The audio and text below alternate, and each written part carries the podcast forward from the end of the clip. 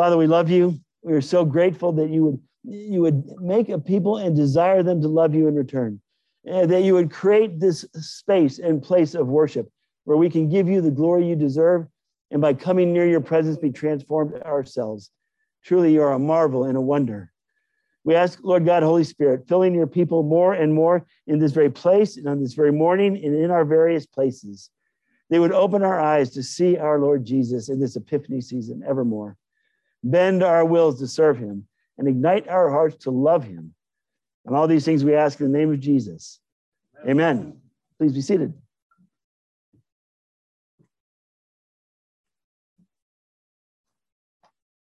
Good morning. Again, there we go. Um, as I mentioned, uh, we are in the season of Epiphany. Um, praise God for, for the, the, the, believers, the church through the centuries that had the, that had the, the openness to the Holy Spirit, that had the creativity, uh, that had the pastoral care to create a season of Epiphany. Right? So we, we in Advent, we come to, um, to in this season, of self examination and darkness and preparation for Christmas. We, we, we walk through that time together. We hit the incarnation and we have, we have 12 days of Christmas. Who knew? Right? If, if you don't know about the, Christmas, the season of Christmas, you think that you go, no, Christmas Day, maybe Christmas night, silent night, no, and you're off again.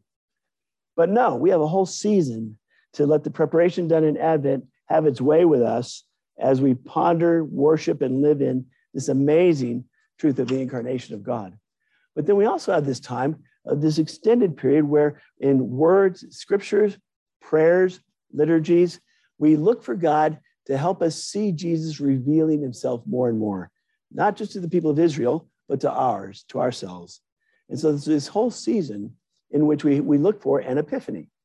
We look for Jesus to reveal himself to us more fully, more deeply, more completely this year than last year. And so we don't, we don't, we don't get to make this up, and we couldn't have done it anyway, right? Your, your staff and clergy didn't sit around on Wednesday and go, man, what should we do Sunday? I have an idea. Let's talk about the epiphanies of God, right? We wouldn't have gone there. But we've received this over the centuries from the believers and the church, and we live in it very, very gratefully. Amen? Amen. So, with that in mind, we're in the third Sunday of Epiphany. If you have your Bibles with you, please open them up to Luke and chapter four. If you need a Bible, there should be one right in front of you in the back of the, of the back of the chairs. And we begin again at verse 14, Luke chapter 4 and verse 14. And Jesus returned in the power of the Spirit to Galilee. So, uh, Bible reading 101. We have a passage before us that has its, own contours, its own sort of uh, limits to it. We, we see it with through the through this this this beam of light, but we always in the scriptures want to sort of broaden that beam and ask what else is going on that this is a part of. Right? It's just looking at the context. So we want to know how to get because knowing the context, we will understand more deeply what it is that we're actually reading. And this the text often gives us a, a clue, right? And Jesus returned. Well, where did he return from? Is the question we want to ask. And it says, in the power of the Spirit to Galilee. And so we easily go back then uh, a few a few other passages, and we know that right immediately before he came to Nazareth, he was he was teaching and preaching throughout northern Israel. But immediately before that, that gets about a sentence, you'll see. But immediately before that was the temptation with Satan. Immediately before that, his baptism. And so his baptism, then, of course, we remember, oh, that glorious event uh, when the Father spoke personal words of love and affirmation to his Son, when the Son was open to those words, and God, the Holy Spirit, actually descended on him, uh, filling, anointing, commissioning, even coronating um, him in this way. And so we, that was carried forward into this very verse, the power of the Spirit. And then we very interestingly, when we look at what he at what happened next, eh, he's anointed by God, he's, he's given his favor, he's filled with the Holy Spirit, and he's sent out into the wilderness where he meets the tempter.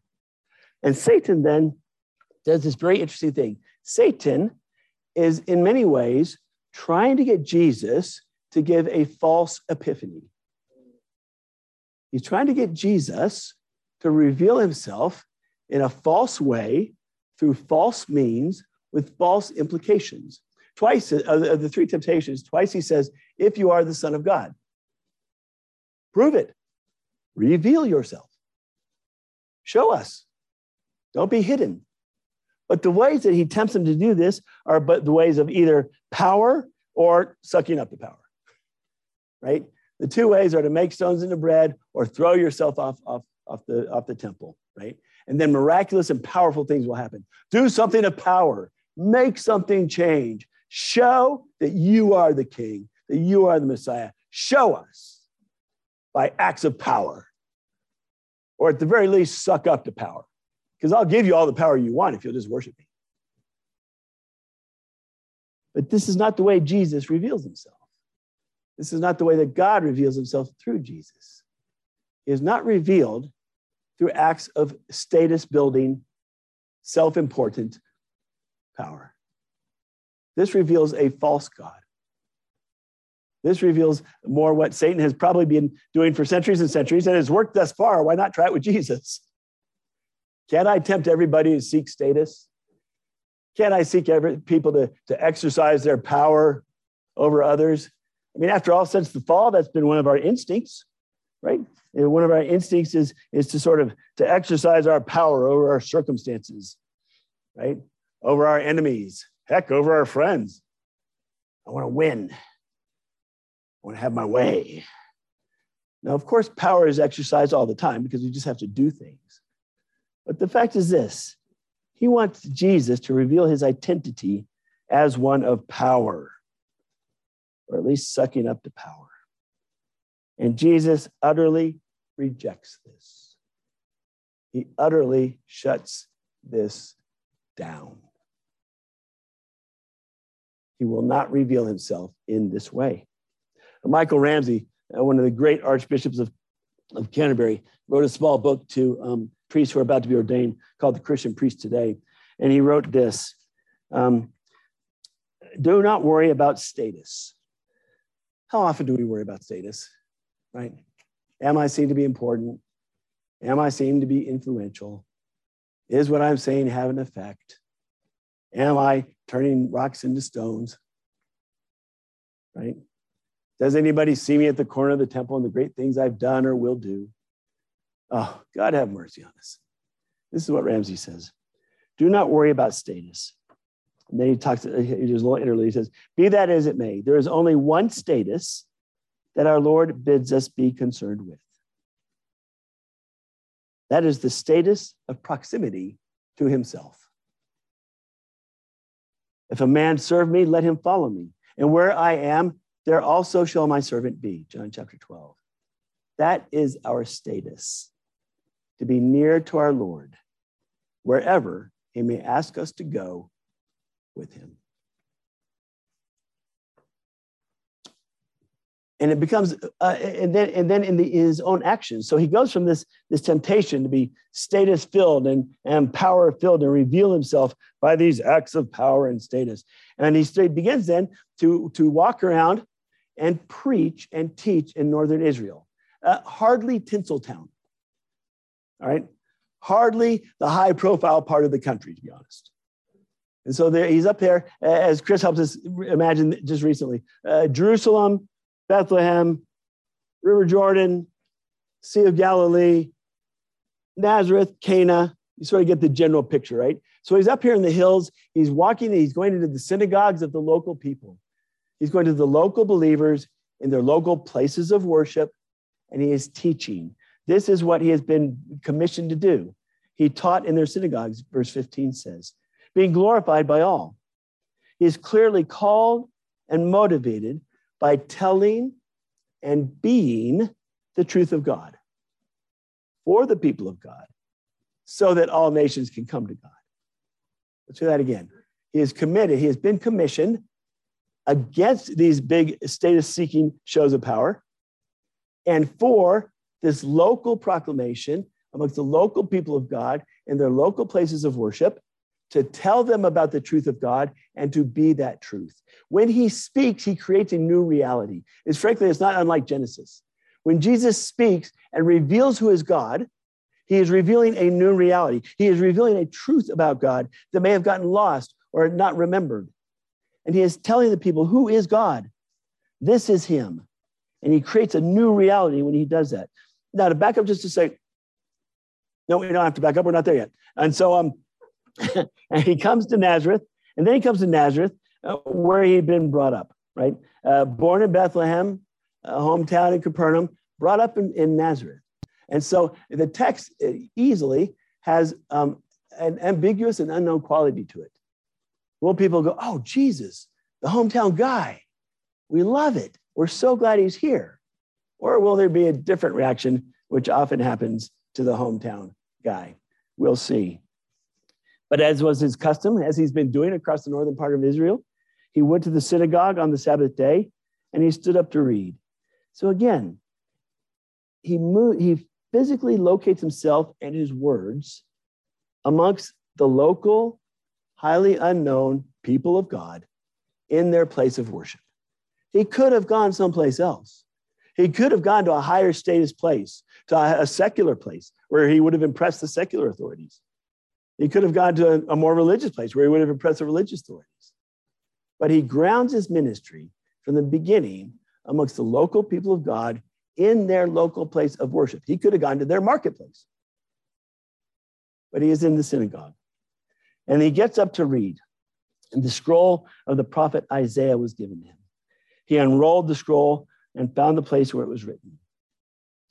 So he has not revealed himself again, in contrast to Satan, by raising himself up in weird and status seeking ways. He's simply doing what he's always done. He is being himself he is being the presence of God amongst the people of God. And he begins then to read the prophet Isaiah. Now, then, in the prophet Isaiah, uh, so so far so good. Uh, he's he's doing his thing, right? He's he's walking around, he's preaching, he's teaching. He gets the scroll of Isaiah, and this is fine. He comes to this normal worship service. So far so good. He then reads from chapter 61. Chapter 61 is, is Isaiah presenting another person who is speaking about what is true of him. So throughout Isaiah, we've had this guy, the servant, right? We've had the, the servant passages. We talk about the, the sermon of God, and those often show up in Holy Week and Easter season. We'll hear those in Lent, Holy Week, and Easter. But also, there are times in Isaiah when he does this exact same thing. He, he, he recounts another person it's not Isaiah himself, it's somebody else whom he's presenting who then says these things about himself in relationship to God. Are you with me? And so then Jesus is reading this. Jesus is reading this. And here is what he begins to read in verse 18 The Spirit of the Lord is upon me. Now, I'll go ahead and give away the game since we are we, we read it anyway. At the end, Jesus will say, This has been fulfilled in your presence. So we have this very interesting time reading this because we're hearing the prophet Isaiah presenting the person in, in scriptures he's inspired to talk about, talking about himself of God, and we're hearing Jesus say these things and basically claiming them for himself. So we have this, this these overlaid things happening. We're hearing God's prophecy through Isaiah about the one who is anointed by God. We have Jesus, and of course, we've just read that he returned to Nazareth in the power of the Spirit. We just read that he was baptized by the by John, and the Father spoke to him. He, he was open to the Father, and the Holy Spirit descended upon him and filled him. So all these things are sort of in the same place and at the same time. So he, he says that there's a person, Isaiah said there's a person. Jesus reads that, and we'll say that it is him, on whom God has specifically and intentionally chosen. There is a person, a human, it is Jesus that God has specifically chosen and equipped. This is an epiphany. We're so used to it, we may not get it. But before Jesus was baptized, nobody would have said this about Jesus. It is a new thing that's being revealed. Before Jesus was baptized, nobody would have said, Wow, he's the Son of God and he's filled with the Holy Spirit. It took an epiphany. It took for the eyes to be open, for a new action to be done, for new words to create a new reality, for that to be brought to bear.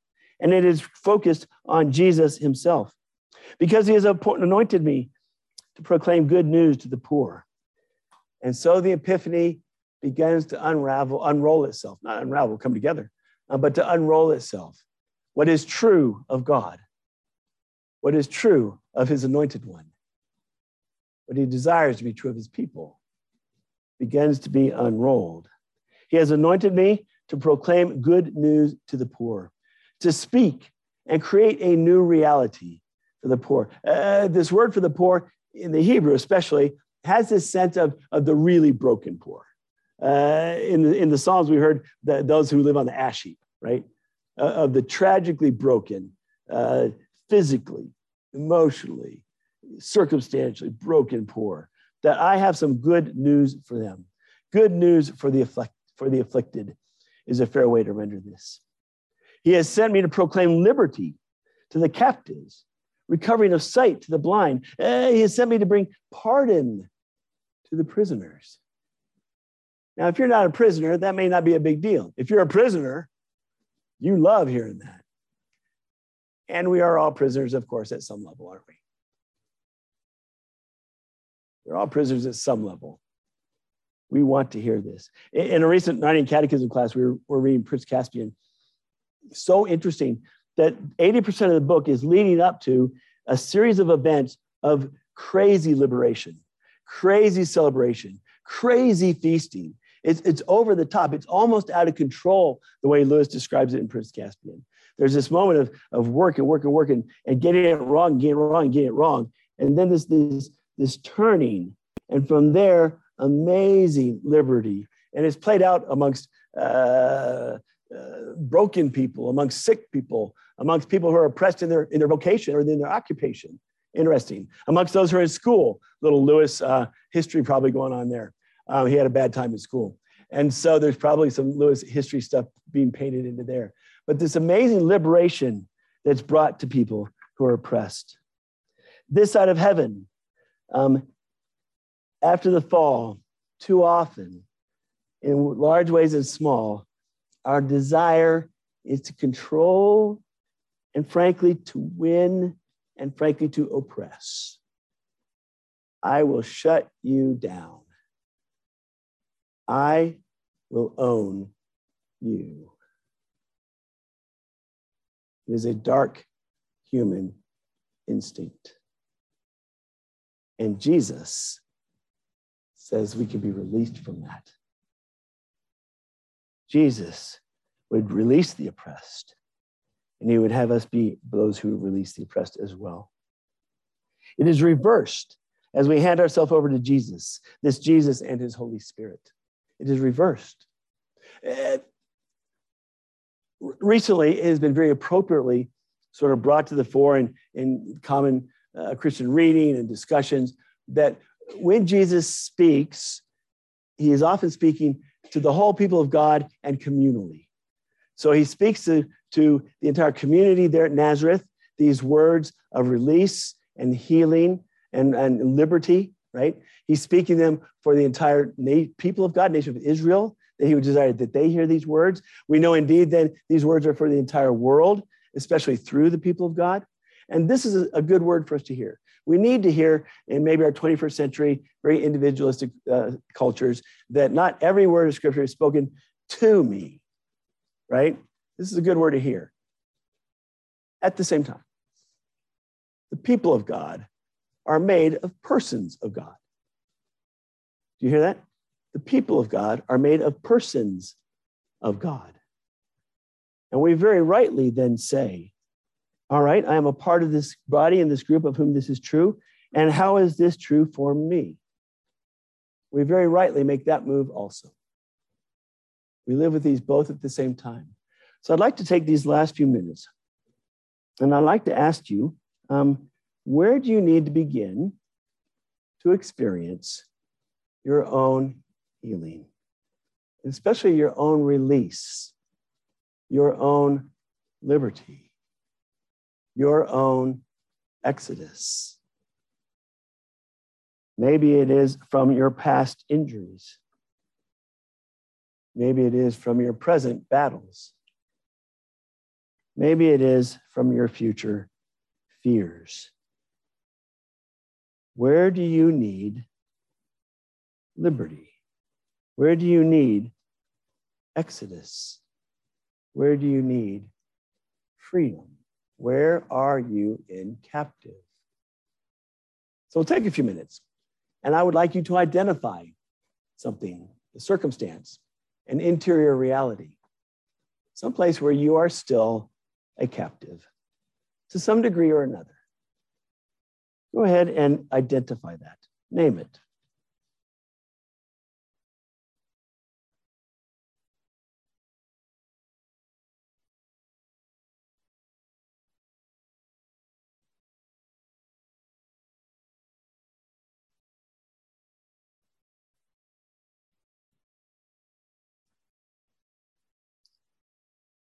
sometimes it's hard to do this. So do it as you are able.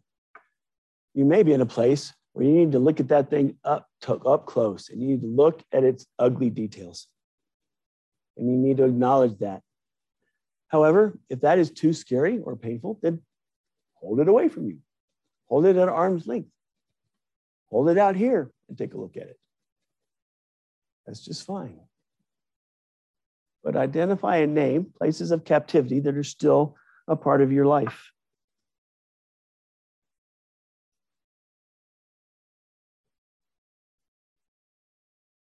Now pray to God, acknowledging that his promises are true. That his promises that we've just read come through Jesus, absolutely, for his people and for the persons of God. But this is indeed something that Jesus offers you.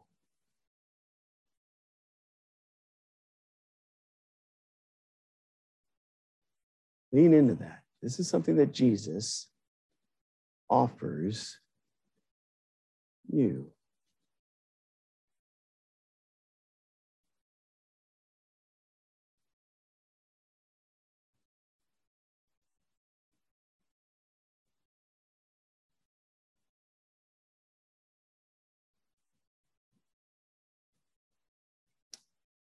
one um, one practical way that this has shown up uh, amongst your leadership team is we're studying some things by a group called uh, it's called Gravity Leadership, and they have a very interesting thing called a Grace Truth Matrix.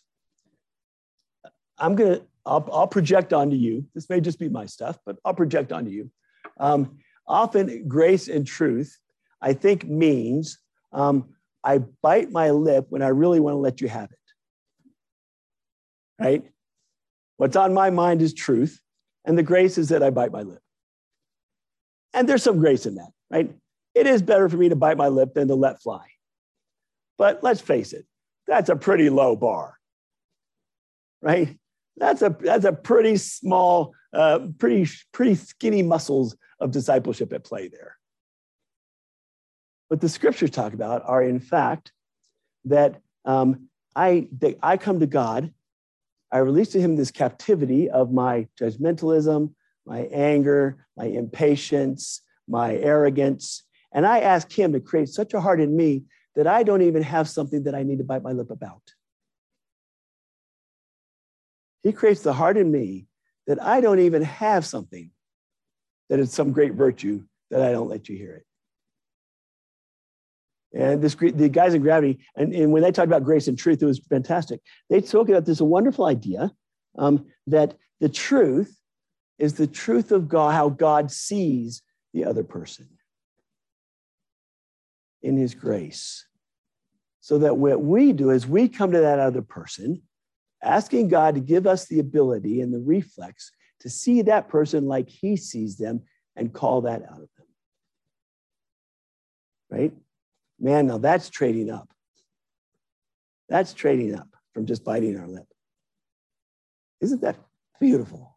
This idea of captivity. And in that, you and I are more released than anybody else. It's sort of like those sayings when Jesus says, um, you, have, you have heard them say that if you just bite your lip, you're, you're virtuous. But I tell you that you need a brand new heart.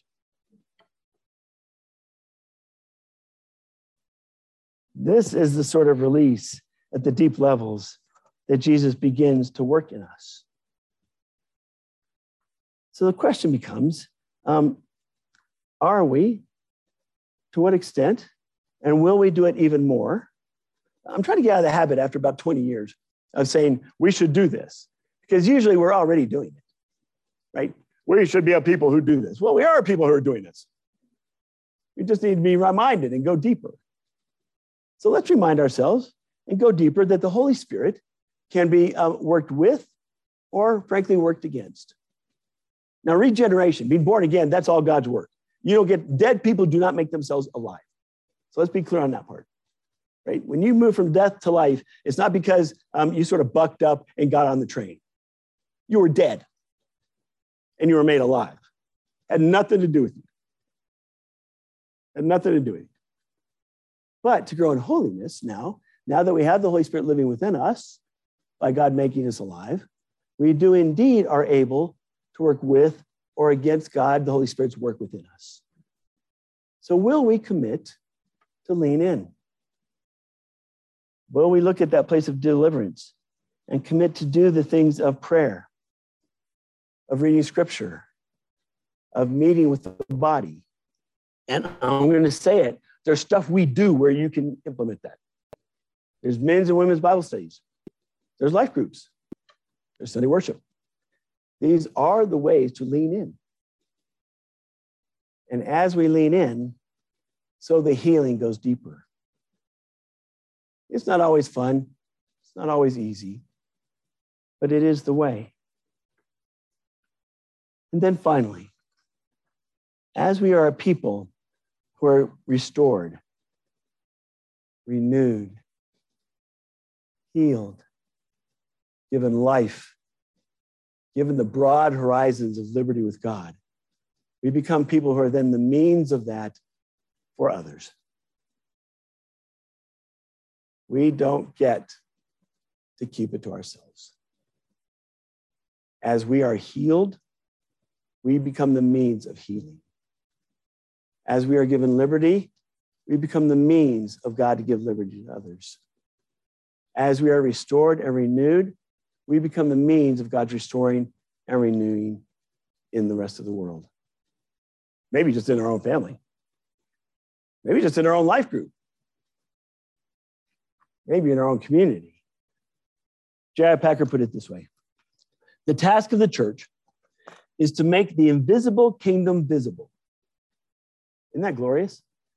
All the, the truth of God and the majesty and the beauty and the strength and the amazing work of God that, that we don't see and sense.